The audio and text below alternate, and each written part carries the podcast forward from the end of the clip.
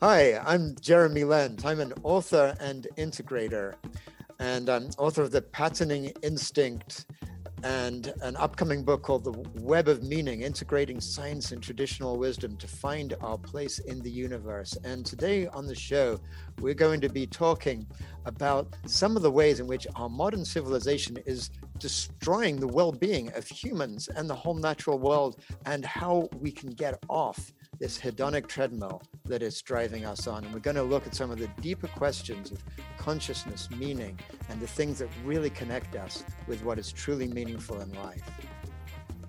Here's what I'm constantly curious about the microcosm of the macrocosm, the patterns of the vast universe that are found in the microscopically small. And people are curious about how we create meaning for our reality and whether that meaning takes us into the depths of delicious exploration or into a series of coping mechanisms that simply transport us from one day to the next until we die. I'm your host, Dov Baron. To find out more about me and how you can hire me as a speaker, strategist, or executive advisor for you or your organization by simply going to dovbaron.com. That's D O V B A R O N.com. This episode of Curiosity Bites is brought to you in part by the Awesome Music Project, connecting music, science, and story to enhance mental health. You can find out more about the Awesome Music Project and the AMP Foundation at theawesomemusicproject.com. All right, let's jump down on this delicious episode. Off air, I've often described my guests here on this show as my tribe of fellow freaks. That is a compliment. We are all people who have a way of looking at the world that most people don't even consider, usually until they have to. I find today's guest to be truly fascinating. He's an individual who looks, when we first met, it was really clear that he looks at the world with a deep curiosity, exploring the reality from a very unique point of view. Moreover, Jeremy Lent has gone way beyond that. Jeremy Lent refers to himself as an author, an interrogator. um, I promise that you and I are both going to learn a lot from this brilliant man's insights. He writes about underlying patterns of meaning in history that have led our current civilization to a crisis of instability. His book, the Patterning Instinct, which came out um, in 2017, is a cultural history of humanity looking at the different ways societies have constructed meaning about the universe. His upcoming book, The Web of Meaning, integrating science and traditional wisdom to find our place in the universe. It will offer an, inter, um, an integrated worldview that Jeremy says could allow humanity to thrive sustainably on a healthy planet for an indefinite future. Ladies and gentlemen, please put your hands together and help me welcome the author of The Patterning Instinct and The Web of Meaning, Mr. Jeremy Lent. Yeah. Hi, Joe. Thank you so much for that intro. I don't think I've ever been introduced to uh, Spark quite with that level. No, of... no, see, you probably speak to really academic people. Like, Ladies and gentlemen, let's welcome Jeremy Lent. So I'm glad you're here, mate. Thank you so much. I've really been looking forward to this conversation. This is fabulous. And where I always like to start the show is to ask you, my guest, what do you presently find yourself most curious about presently in this moment?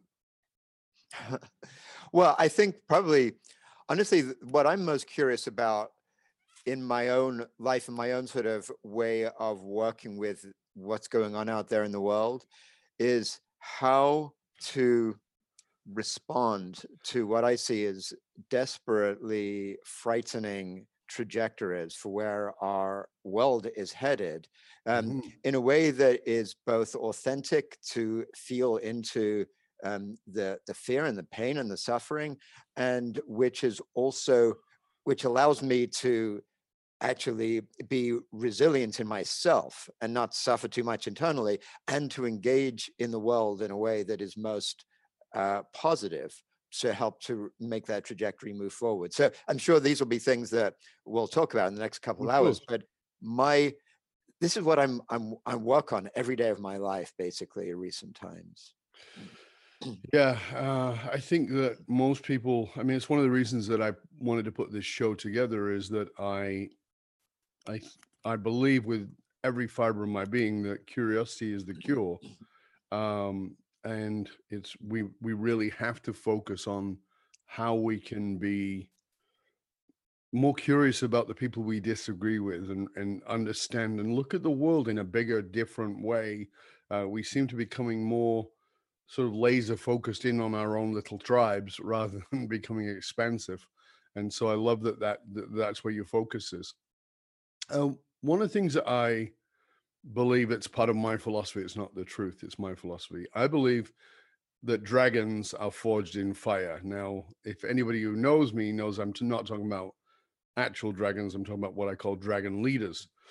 Um, and when I say forged in fire, it means that there's an experience, there's something that transforms us, uh, transmutes us into something different than what we were before.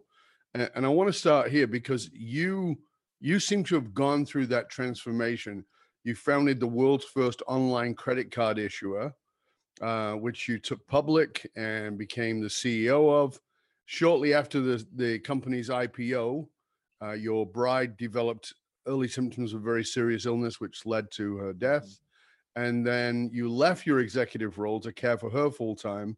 Within a couple of years, um, the, dot bomb thing happened. Mm-hmm. Um, your wife suffered cognitive decline, and you felt, I believe, felt pretty isolated.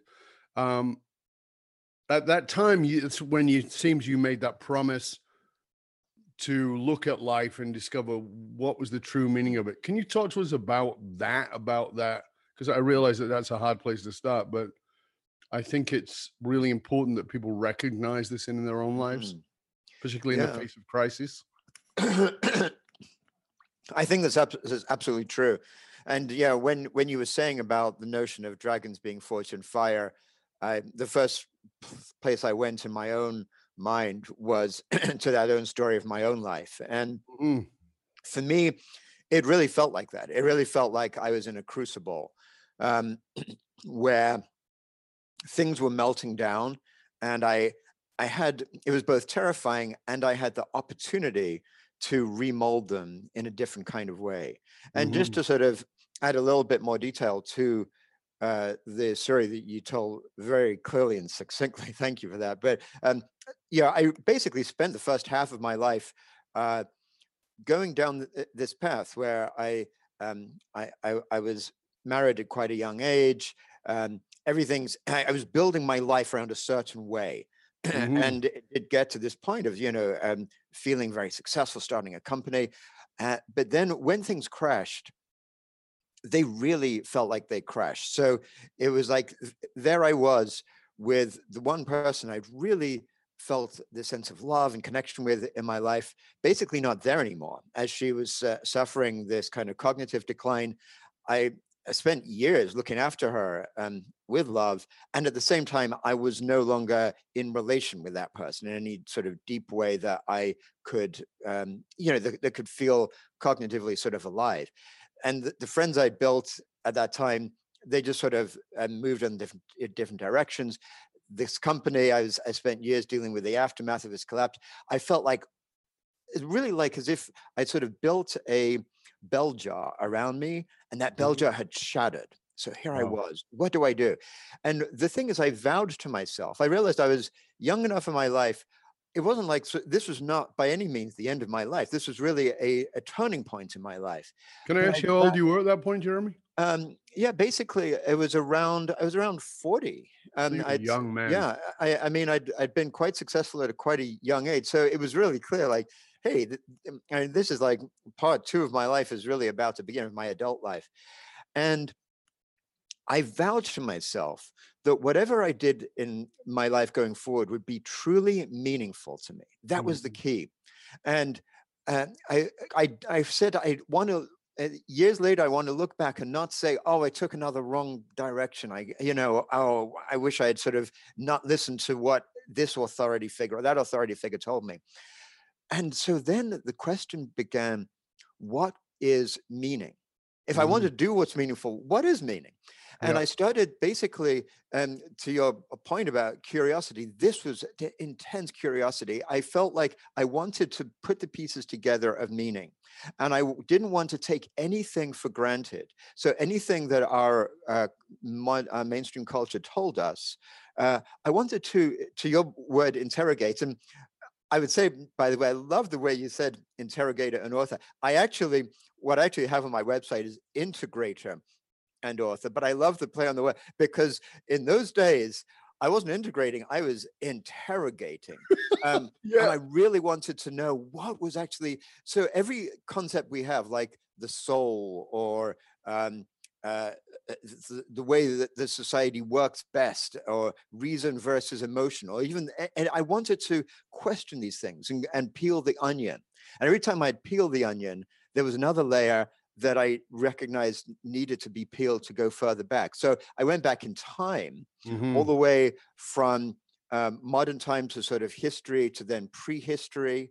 Um, and I went uh, across in terms of cultures. So looking beyond our dominant mainstream Western culture, finding what the roots were of that, but then discovering there are these other cultures like indigenous culture, or East Asian culture, totally different foundations. And what did that mean? But I Mhm. also um, w- went interrogated science and discovered that a lot of what we take of as uh, as sort of God-given truths in science are actually themselves a particular lens that can be seen in different ways. So I discovered this about science, and then went back into the mind. So uh, then went into psychology and cognitive science. And then it- what's really interesting is you go back far enough in time to prehistory and the development of humans, that sort of meets with cognitive science, like how our minds Mhm. work. Because Yep. then these questions are what makes us unique as human beings? Uh, where, where, is, where are we different from other mammals around us? Where are we similar? And so cognitive science merges into something called cognitive anthropology, looking at the deep uh, roots, basically, of human evolution.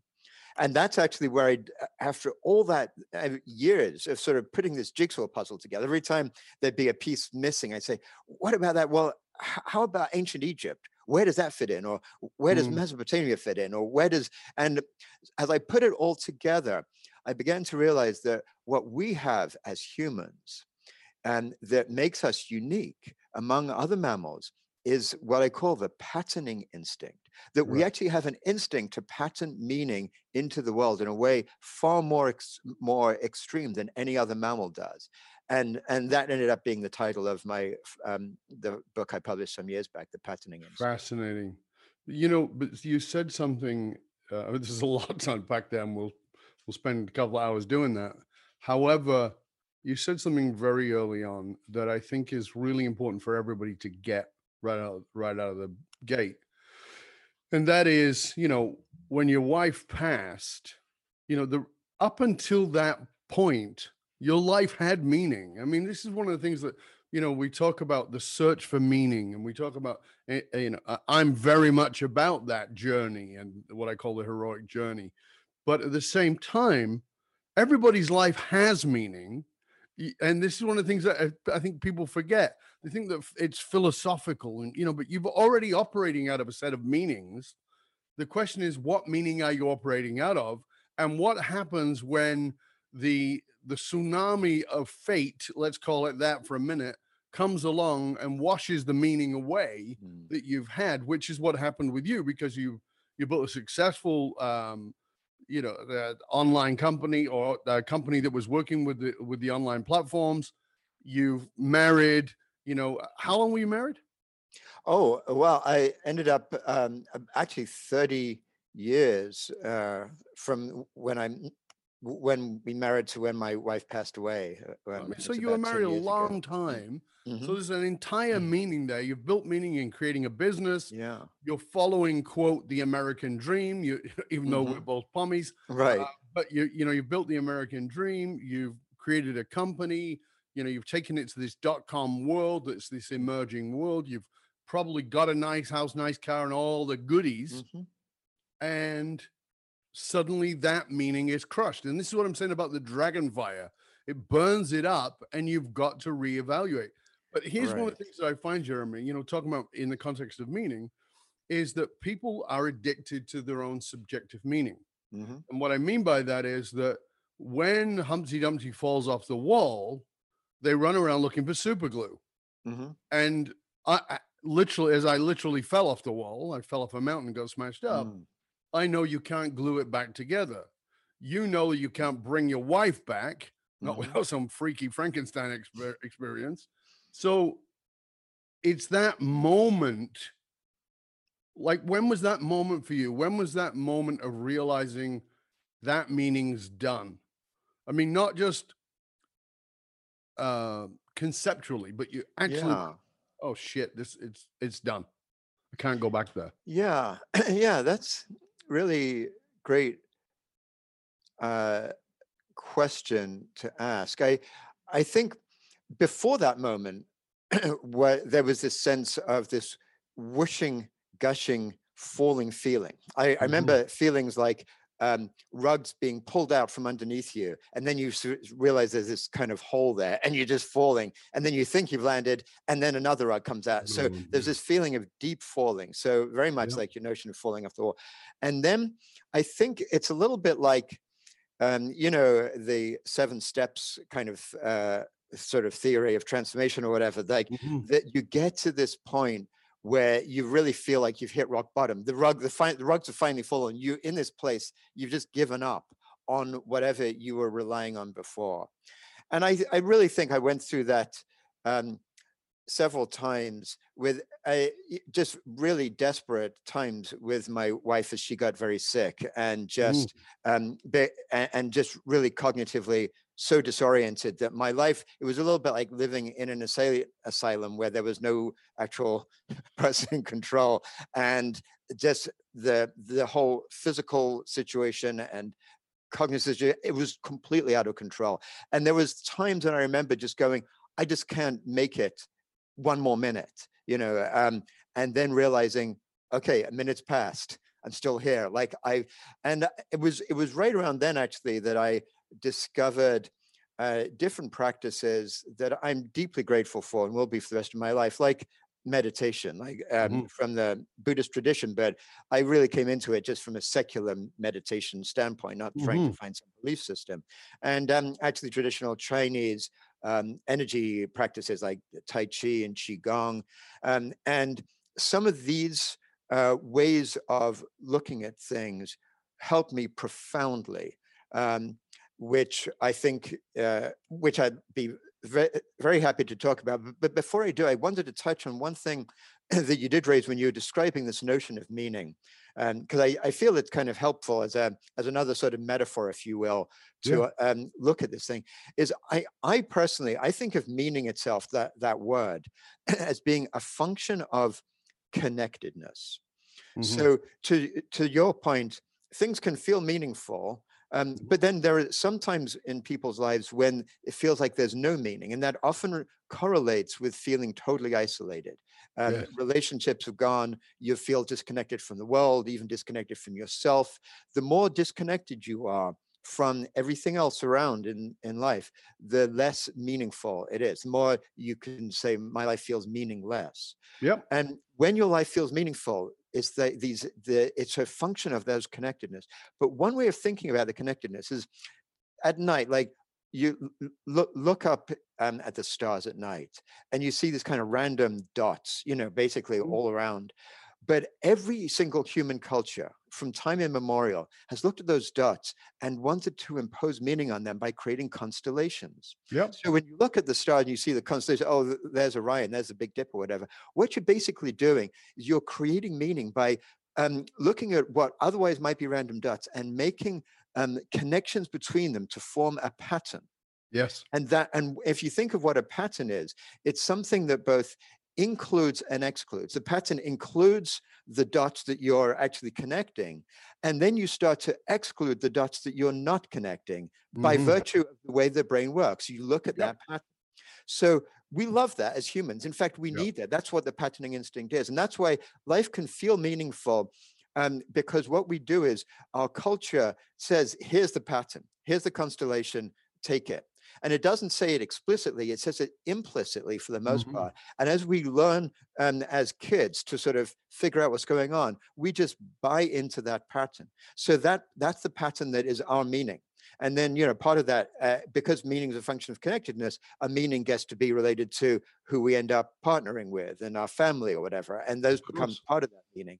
But what, when I was talking about the bell jar uh, smashing, or you were talking about falling off the wall, well, another way of looking at it is, is as if those constellations suddenly get lost and you're Mhm. looking at the world again at just these dots of stars and then there's both it can be both terrifying and it can be an opportunity to reconnect those stars in different ways and actually find a completely different pattern Um, yeah, and that's yeah. that. I mean, that's the key. Is and that's exactly what I was saying. Is the is the the willingness to to re-examine meaning and and look for a, another meaning. But I also want to, as I said, I want to have everybody get that you already have meaning, as you said, it's in the connectedness. But it's in the moments where the meaning that you've had is rattled, is maybe potentially even destroyed what most people are wanting to do is to recreate the old meaning. I know I did when I fell off the mountain. I wanted to recreate the old meaning. When people would say, "How you doing?" I'd say, "I'm great. I'm coming back." There is no back. So I was trying to recreate meaning in the form that I knew it. And it was only when I surrendered to that and actually surrendered to the um, it's interesting because you know you talked about this connectedness. Um, and I know that both of us have studied indigenous cultures and very much a part of the the uh, the transmutation from child to to adult is an isolation process. Very often you are taken away from the family, you're taken away from the tribe, you're put out in nature to be on your own, maybe with a little peyote or whatever it might be. But you are there to explore a different meaning and then come back to the tribe with it Mhm. and and in those those uh dragon fire moments where i fell off a mountain where you lost your wife um that is the moment where it's all burned up and you're now outside of the community and you have the opportunity to come back but it's a heroic journey you have the chance to come back and abandon what you've learned and integrate into their meaning or to come back with the new meaning and add to the culture Mhm. so it's very interesting because I know that a lot of the work you've done is around meaning mm-hmm. coming from culture and culture coming from meaning. And I know that that mm-hmm. breakdown for me was in that moment of realizing there is no back. I've got to bring this forward. yes And that's pretty terrifying for a lot of people because of that addictive, I mm-hmm. mean, neurological and biochemical addiction. It's not a fantasy, it's not a, a word I'm throwing around. It's an actual biological right addiction to this is my reality and now oh shit i'm not got any supply like m- my dealer has just died what Mhm. am i going to do because the dealer's in your own head Mhm.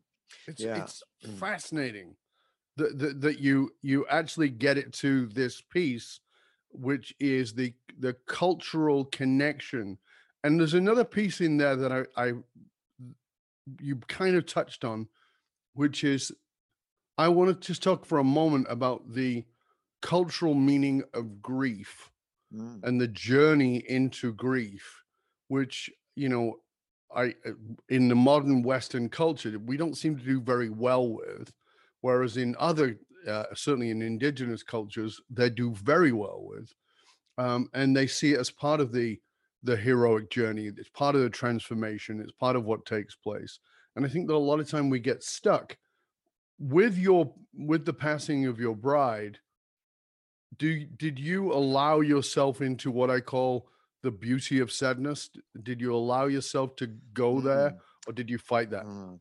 God, thank you so much for asking that question. The answer is actually yes. There was there was a moment that I remember so well. It was one of those formative moments, um, and it was uh, one of the times towards the end of her life. She hadn't passed, but it was. Um, but when it was clear, it, it was this moment. It was clear to me there was this point of no return, uh, and it was gone, just like you were saying. And I I was actually, I remember being in the shower. For some reason, I just have this visual memory.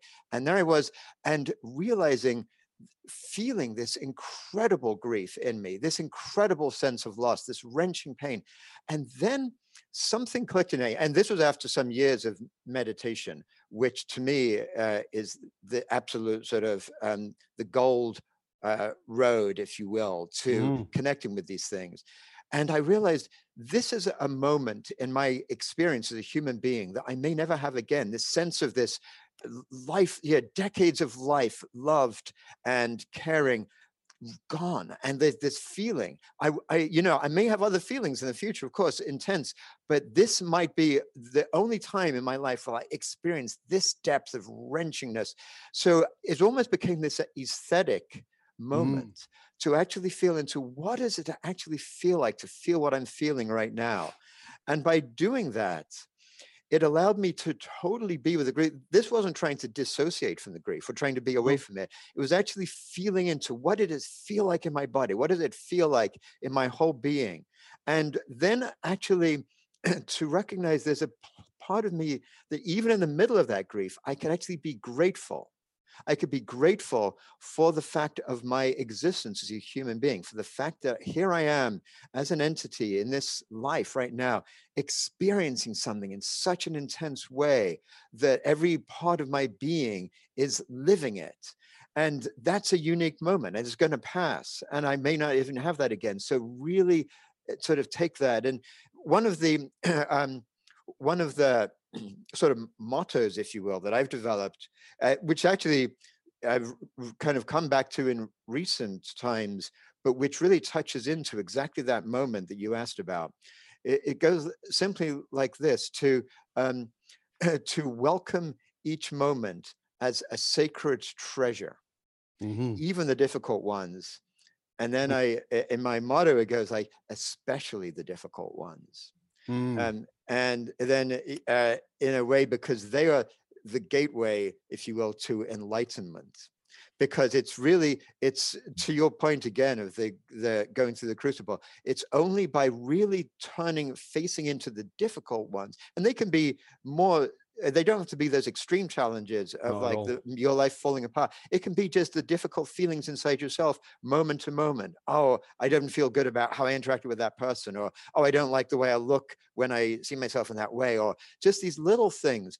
But by mm-hmm. turning to them and welcoming them, it opens up pathways to a completely different experience of being alive, which I I believe can just lead to that sense of a broader sense of meaning and a more sense of a fulfilled life and um, what uh, is sometimes known as eudaimonia like a fullness of actually living your existence to the greatest uh, your full purpose. Yeah it, it it's interesting because uh you know uh, we've talked about and we'll certainly go a lot more into the cultural meaning that is given to us by our environment.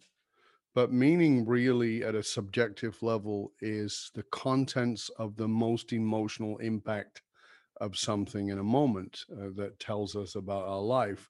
And sometimes that's a moment of bliss that, of course, we, we run towards and we embrace but we run from the grief we run from the anger we run from those um, emotional tidal waves that we've ne- that we've labeled negative hmm. but they are incredibly powerful and juicy and useful and uh, um, and they give us meaning and i think that in a society that is very um, much about instant gratification the running away from the the the quote unquote darker feelings robs us of meaning do you think that that's true, or do you? Or am I, I think that's completely true, and I yeah. think that um, our our society is really based on if on uh, sort of pulling us towards those moments of what is known as hedonia, like hedonic yeah. attractiveness, like um, staying at superficial layers of feeling, and oh, this feels good, and and drawing you away from what's negative, and in a way. um, these i'm using these terms hedonia and eudaimonia they, they actually come from aristotle initially and um, the idea of eudaimonia is living your life really feeling into the fullest purpose of your life's Mhm. existence. And hedonia, it doesn't quite mean exactly the same as hed- hedonism in our current uh, uh, word, but it's similar to that notion. It's things that make you feel better. And it could be things Yes. like just feeling secure or feeling valued by people. It doesn't have to be just, you know, a sensual feeling whatever, but it's it's the stuff that makes you feel good. Uh, it makes this little dopamine uh, a spark happen in you rather than the stuff that is more challenging. But it's actually, um, and really, you could see our whole consumer society that has kind of taken over the world and taken over our culture and really literally invades our minds from when we're uh, small infants as being a society based on hedonia because it's hedonia um, that actually leads to people needing to always feel it's not enough not enough i need more which of course leads them to purchase more and leads them to spend their lives as part of the consumer producer consumption machine rather than um, you don't make a lot of profits uh, as a corporation from people who are pursuing um, eudaimonia because they're just as happy to be with um, relatively um, minimal amounts of possessions or whatever, but they spend their time focusing on things that you can't necessarily make money from, like deep relationships with people, or being in nature, or feeling healthy and good and uh, and, and alive. Oh, believe me, they'll find a way to commercialize it. they're they're looking, they're looking, They're already looking. right. We're already at the end of part one of this episode of Curiosity Bites. And I am here with my amazing guest, Jeremy Lent, who is the author of The Web of Meaning and the uh, The patterning instinct. and of course the Patterning instinct. This is a fascinating conversation. We're going to dive even deeper into those patterns of meaning uh, and the instinct to farm patterns and where we're going with this um, i want to hope that i hope that you'll be staying with us I, I encourage you to stay curious my friend stay curious about the meaning that you're giving life and whether that meaning is filling you up or whether it's emptying you out Stay with us. We'll be back in part two with Jeremy Lent.